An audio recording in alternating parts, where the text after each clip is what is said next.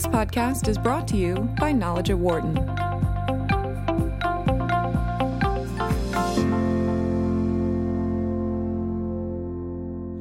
Our guest today is Bill Sandbrook, who's the CEO of US Concrete. Uh, Bill, thank you so much for joining us today on Knowledge at Wharton. Uh, you're welcome, Mukul. Glad to be here. Uh, uh, thank you. you know, before we talk about leadership, I was wondering if we could speak about your early years. Uh, could you tell me a little bit about who were your role models when you were growing up, and what did you learn from them? Uh, sure. My, I would characterize my father as my role model, and he was in the cement industry, and he was on the operations side. He wasn't on the finance side. wasn't on the sales side. Uh, he was an operational um, executive who started early in his career in college working in cement plants. And as he was promoted, he was transferred to to locations with increased responsibility in cement plants around the country.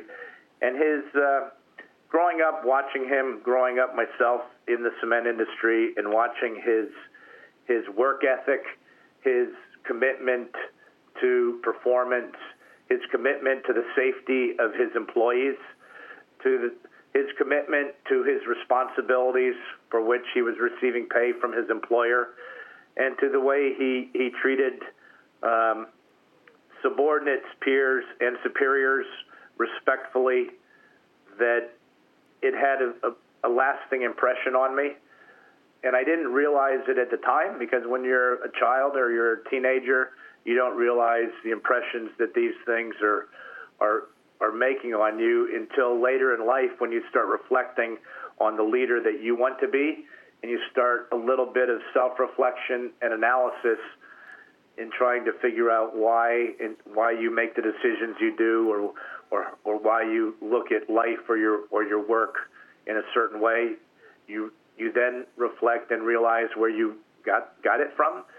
So I didn't realize it at the time, but now as I'm approaching the the latter years of my career and look back to what what really shaped me early before any formal education, I would say was my father. Uh, that's so uh, wonderful to hear. Do any memories stand out in your mind of things that you saw him do as a as a father and as a leader that that uh, still have a lasting impression on you? Uh, mostly the way he insisted on taking care of his employees, both from a, a both as as his responsibilities as a manager in keeping them safe at work, and when certain people fell on hard times that worked for him, his generosity in personally helping them through a difficult financial or emotional period of their life. Uh, when none of that was required, other than that, other than who he was or who he is. That that that's wonderful. That's great to hear. Thank you for sharing that. Uh, the um, and, and, as you grew up, you went to school, uh, and I think you went to school to the U.S. Uh, Military Academy at West Point. Point, and after that, you spent 13 years in the U.S. Army. and I was wondering, uh, you know, what some of the key lessons were that you learned about leadership during your military career. Are there any examples that stand out uh, from that phase of your life? Well, it, it, it's interesting. It, you you learn discipline first of all, and then you learn you learn the ability to make decisions without perfect information, and you're and you're required to make those decisions. So you you synthesize as much information as, as is possible to obtain, and then you are forced to make a decision. You, you don't have the luxury in the military of time to make critical decisions, so you, you can't order another study. You can't bring in another consultant to help you think through something. You have you have subordinates that you can take advice from. You have leaders that you can take advice from. But in the end, in in a very short amount of time, you have to make life life changing or life potential altering decisions, both at the tactical and strategic level. And there were there are many times in in many exercises that you that those type of of critical thought processes had to be undertaken. And the more you do that, the more comfortable you are in, in, in decision making. And I, I think the military, for young officers and mid grade and senior officers, is you come out of that experience with that skill set deeply ingrained in how you approach decision making in your civilian career or in your professional career where where I where I am now. Um, that I think that is the biggest takeaway from my military career: a critical ability to analyze and make decisions. Now, is there any decision that you made under you know, difficult circumstances, or with, as you said, with imperfect or incomplete information that stands out in your mind as? Well, uh, one that's my military experience now is pretty far in the rearview mirror, mirror having having left in 1992, but a direct application of those military lessons was in, in 9/11 on uh, the day after, on September 12, 2001, when I was a a young executive in a con, uh, heavy materials company north of New York City, decided very quickly to offer assistance at ground zero and bring a significant amount of, of heavy equipment to bear and and human resources on the, the very next morning, less than 24 hours later, and sought out sought out uh, approval from governmental authorities to deploy that equipment onto ground zero and assist in in the search and rescue and initial response. And and I and did that without any authority from my bosses. That my my chain of command was in Washington D.C. I was in in downstate New York, and I just assembled I assembled that equipment and that personnel pack got the uh, got the permission from the from the mayor to come down to ground zero, and then brought all that equipment. Didn't worry about how to pay for it. Didn't worry about who was going to pay for it. Didn't worry about liability. Didn't worry about union affiliations, and had a mission to do and accomplished that mission uh, with imperfect information and, and frankly, not proper approval authority because I was able to do that through that military experience. And, and eventually, when your, uh, uh, your, your, supervisors found out, uh, what was their response? Well, it, it, I would say it wasn't really supervisor. I mean, I was I was president CEO of a of a of a mid-sized company that probably had revenues of about four hundred million dollars. So my my superior would have been the North American CEO. I, I was see. the New York, New Jersey CEO. So I want to categorize. It's just not like sure. my, the next line operating manager. It was I was at a significant level. He was at a significant level, and they supported my decision. But they they really didn't have any way not to. I mean, it was a national crisis, right. and it, they were really unable to show any criticism at all, and they showed tremendous support in the end. And well, not just in the end, they showed tremendous support of my efforts. And we stayed down there three to four days from September 12th and that Tuesday, well, from Wednesday until Saturday, and then uh, redeployed back because our equipment was too big for the job. But they, they supported the decision. But the, my, my point in that is I wasn't paralyzed by let me go get the proper uh, proper approval authority. Let me go get proper proper legal representation. Let me get proper waivers from all my men that I'm bringing down into the into a, a, a potentially precarious situation. Uh, I wasn't paralyzed by all the things that tend to paralyze business leaders these days. And, and how would you say that experience shaped you as a leader? Uh, well, uh, how did that shape me as a leader? I, I think that leadership was already there. I, I, I think uh, I, I think it. I don't think it changed me as a leader. It it it changed me as a person on seeing something as devastating firsthand. Um, but in my, in, I don't know if it changed me as a leader. I think it helped younger uh, younger managers in my company see what a, a real leader can do rather than how it changed me. I think I was already at that stage at that point. what led you to uh, join U.S. Concrete as its CEO? Uh, and I was wondering if you could tell us a little bit about the situation in the company uh, and the industry at the time when you decided to join. Sure. Uh, pr- just prior to joining U.S. Concrete, I was a very senior executive with a multinational heavy building products company uh, called CRH, headquartered in, in Dublin, Ireland. I had a very large P&L responsibility, over 20,000 employees, and a $5 billion revenue line at, at the peak of the cycle back uh, just a few years before. And uh, that had declined somewhat with the level of construction. And, you know, I, I, I faced the I faced the reality that that the the multinational material companies that are owned by are, are, are domiciled in countries outside the U.S. that their CEO primarily and overwhelmingly is of the nationality of the domiciled country. And there aren't that many publicly traded heavy material companies in, in the world, let alone on the New York Stock Exchange or on the NASDAQ, and only a handful of domestic based companies uh, that are headquartered in the U.S. And I was offered the opportunity to come to U.S. Concrete as the CEO. It had emerged from bankruptcy in 2010, a year before I was offered the position. A new board was seated, and the new board went to search for a CEO that uh, could extract the maximum amount of value for the existing shareholders, which were now the debt holders.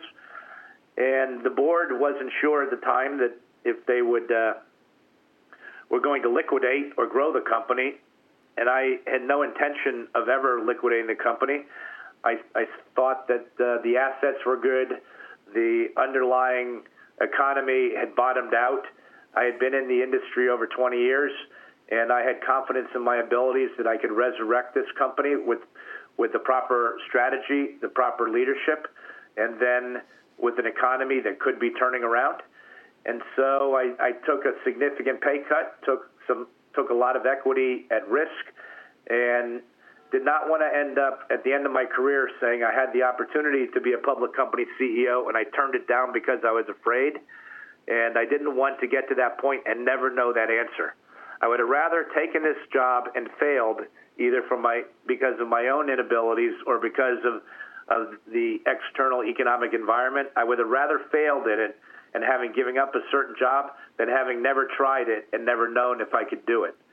So the challenge ultimately is what a, a, a challenge based on some fundamental facts that I thought uh, would would uh, play in my favor.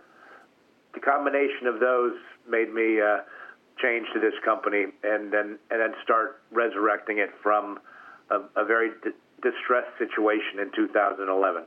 Uh, how did you go about uh, analyzing the situation and uh, developing your turnaround strategy for U.S. Concrete?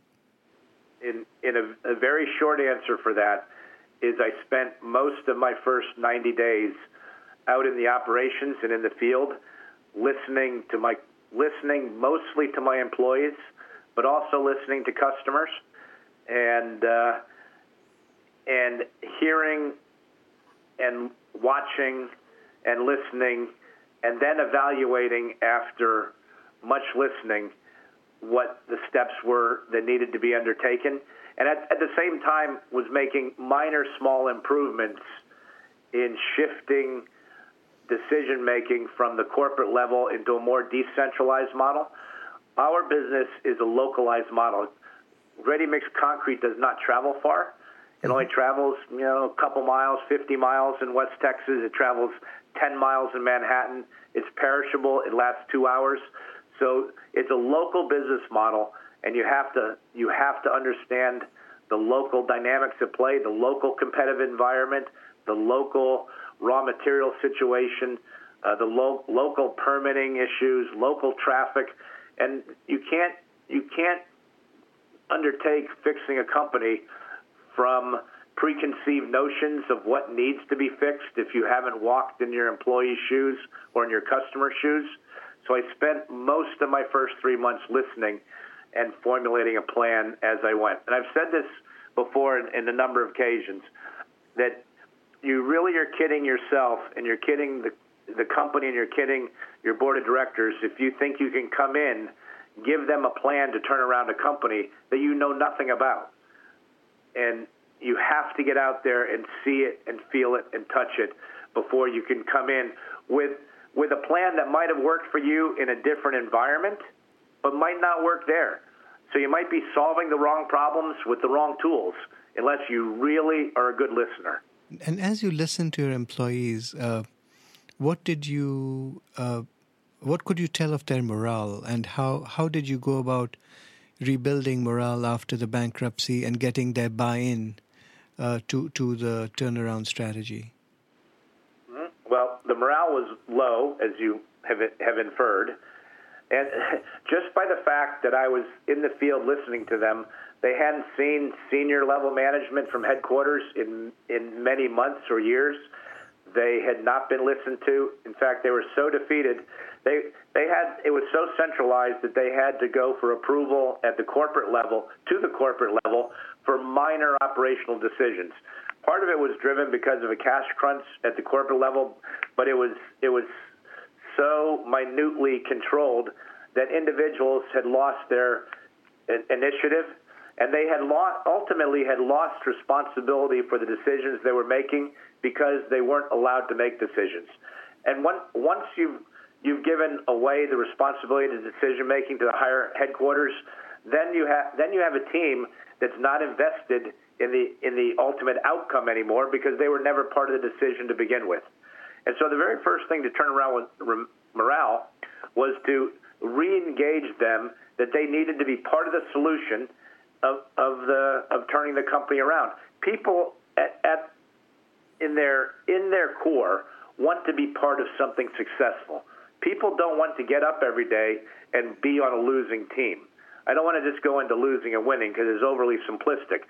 But the essence is you want to get up every day and be energized about going to something you believe in. So you have to make them believe in it. The very first way to make them believe in it is to make them feel they're part of it. The very first way to make them feel part of it is to make them feel that, that their experience gained over maybe 20, 30, 40 years, that, that, that their career was worth something, that their, that their opinions were worth something after working at it for so long. And you do that at the lowest levels. You do that with a with an equipment operator, you do it with a, a plant operator, you do it with a plant foreman, you do it with a plant manager, and and they and over time they they buy into that. And that that philosophy has worked for me in, in my in my last company. That uh, that people want to be engaged and want to be part of something that they can feel proud of. And I needed to make them feel proud of it again. And then they had to have confidence in me. So while they're while I'm listening to them, and I ask I, I ask the right questions, and they look at my background and they they start being confident in me. And the the the hard part of it is you can't be everywhere at once. So you, you need to you need to make them you need to be you need to spend all your time and all your waking hours out there. It's very, very, very time consuming, but it has to be done. What did you do to win their trust? Um, I, tr- I trusted them. I, I almost in, invariably trusted them without them having to earn it at first. I trusted them and I trusted in their experience. For instance, they, they knew that certain equipment needed to be fixed, but they wouldn't they wouldn't get it fixed because they, they wouldn't even ask to fix it because they knew headquarters would, would turn them down. But they knew through that that their plant was running inefficiently and their costs were twice as high as they needed to be. So I told them they did not have to ask me for approval for to spend money. And I said, and you will know when you reach a certain level and you will feel it in your gut that you need to ask me for permission. Until you feel that level, I trust you. So not only did not only did I earn their trust, I proved that I trusted them by giving that them that authority right off the bat. I didn't make I didn't make them I didn't have to have me earn or have them earn my trust. I, I needed to do it the other way. So I gave them my trust immediately, which they reciprocated. Wonderful. And then and then they can see. Then I started laying out a little bit more detail what our plans were, what we were going to do differently, what the strategy was going to be, and we were going to take the offense. We weren't going to be on the defense anymore. We weren't selling any more plants. We weren't. Well, we were going to. We were going to exit some businesses, redeploy that capital, and reinvest in the business for the first time. I gave them. I, I gave them the ability to earn bonuses again. I reinstated the 401k uh, matching contribution. There were tangible things I gave them in small doses to to see that they were that we were making progress and that I was willing to share the the value of that progress with them. So, so when you took over, I think the stock price for U.S. Concrete was two dollars, if I'm not mistaken. And well, when I when I took over, the day I started, it was six. Six dollars. And then it it dropped until it dropped over the next four months to two. To two. Because you can't turn a battleship in a day or two. Because right. we work off a backlog, so our contracts were kind of fixed, and our costs were fixed in the short term. So it went from six to two. So at the beginning of July, uh, a beginning of January 2012, it was about two, and I think we had a, a good day today in the market actually, and I think we closed, and today we closed at seventy three dollars and thirty five cents. So, so it's quite a huge turnaround, and I was wondering, uh, what do you think are the key factors that led to this happening? Um, well, getting employee getting employee buy-in, using their collect, collective wisdom gained over all their years' experience, and and harvesting that and motivating that through good leadership, not only by my from myself, but from myself to my next level managers, because I can't be everywhere all the time. So I needed a a good a, a good cadre of like-minded individuals who who shared my vision for for leadership and a performance culture and a and a, and a work environment that was supportive of each other. Um, so that and then then the, the strategy shift, focusing on uh, our our product is a, is looked at by the investment community as a as a, commoditized, low barrier to entry, low margin product set, and I had to develop a strategy to refute that.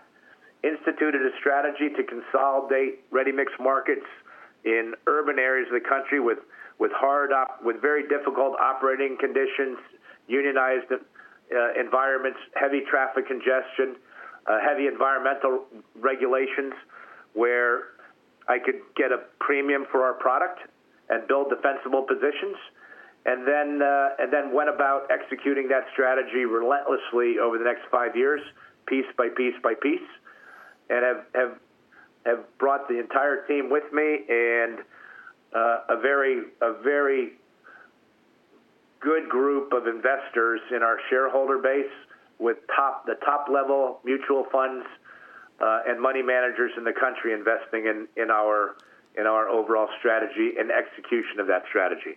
Now, as you look to the future, uh, where do you see the biggest opportunities and the biggest risks for U.S. Concrete? Well, the biggest opportunities are replicating our model in other urban areas of the country where we can get our competitive advantages through the, the areas that I previously mentioned. That's our biggest opportunity to expand outside our four main regions now. Uh, we intend to do that in a measured way. Uh, the biggest risks, you know, it's a cyclical business, so calling the cycle and making sure that uh, that our, leverage is acceptable at the you know at the transition to a, a little bit slower rate of growth um, in a cyclical business. We have to be mindful of that and trying to predict that you know a year or 18 months ahead. So I don't see that on the horizon right now, but there will be a there will be a slowdown from the current growth rates that we're experiencing, and so the the risk is trying to find that uh, early before it turns. If you look back on your leadership journey, uh, which would you say has been your greatest leadership challenge, and what did you learn from overcoming it? Greatest leadership challenge? Well, you know that that started. Boy, that that one goes all the way back to probably when I was a young lieutenant in my first assignment in Germany, and this would have been in 1980, and the army was broke at that time. It, nobody wanted to serve. It wasn't a prestigious job. The the the caliber and quality of the soldiers coming out of Vietnam were were much less than they are now. There was a big drug problem. There was big alcohol problems. As a 22 year old lieutenant in Germany, having a, a, a bunch of a, a, a lot of, of of soldiers that I had to figure out a way to to improve to to operate as a cohesive unit um, with with with with individuals that were, were were tough individuals. It was a much it was not the professional army that we have now. And to be able to wrestle with that and develop strategies as a very young officer to bring that that group of of, of I, I don't know I, I, hate I don't want to say anything bad about them, but to to bring that that very diverse group of, of soldiers into a well disciplined, cohesive, drug free fighting unit at 22 years old. You, and, you're in a real life experience on the east west German border in a cavalry platoon with, with tanks and heavy equipment and dangerous operating conditions. Uh, and to be able to look back and saying, I turned that unit around, that was a very unique challenge at a very early age. Uh, and I did that much the same way. Looked for the good in people, led by example, coached, was tough when I needed to be, was soft when I needed to be. Uh, that was a, that was a, a, a very good grounding in basic leadership 101. So over the years, I'm sure you've met uh, lots of leaders in different contexts. Uh, I wonder what you think separates leaders who succeed from those who don't. One, the ones who truly succeed, and there, there's going to be various definitions of success, but the ones who truly succeed are truly passionate about their responsibilities to the various constituencies that they interact with. By that, um, I mean to their employees, to their to their shareholders, to the external community being their customers, stakeholders in our business. You know, the na- neighbor dri- drivers are stakeholders. We have I have 1,700 trucks on the road every day. Those 1,700 trucks need to be responsible and safe drivers on the road. Um, but but the best leaders take those responsibilities extremely seriously and and serve those constituencies with a general level of enthusiasm to satisfy each individual stakeholder's needs. Um, and and other characteristics would be they need to be selfless. They need to put the the stakeholders' interest above their their their own. Um, they have to be empathetic. Um, they they should they should have an ego that is only driven through a performance culture that has nothing to do with pats on the back for themselves. They can't have a superiority complex. Um, they have to be decisive. They have they they have to be a leader that people want to follow. They need true leaders, and the ones that are most successful need to be people that they would want to work for if if they were working for somebody. And if they can look in the mirror at the end of the career and say they've satisfied those criteria, those are successful leaders. Uh, that's a wonderful answer. And one last question How do you define success? I, I define success as that upon my retirement that I'll be able to look in the mirror and said, I gave that everything I had. And I hope I made people's lives better. I hope because my companies were successful that people had a better retirement because they had bigger bonuses because they earned it. Because their their stock appreciated and they could send their kids to college debt free instead of taking instead of taking on a, a ton of student loans. That that the people really enjoyed coming to work and working for me. Um, if I if I can have those, and and it has nothing to do about money. If I can if I can say that, and and say that in all honesty by looking in the mirror I've had a great career. Bill, thank you so much for speaking with Knowledge at Wharton. You're very welcome, Miguel. I enjoyed the conversation. Very good questions. For more insight from Knowledge at Wharton, please visit knowledge.wharton.upenn.edu.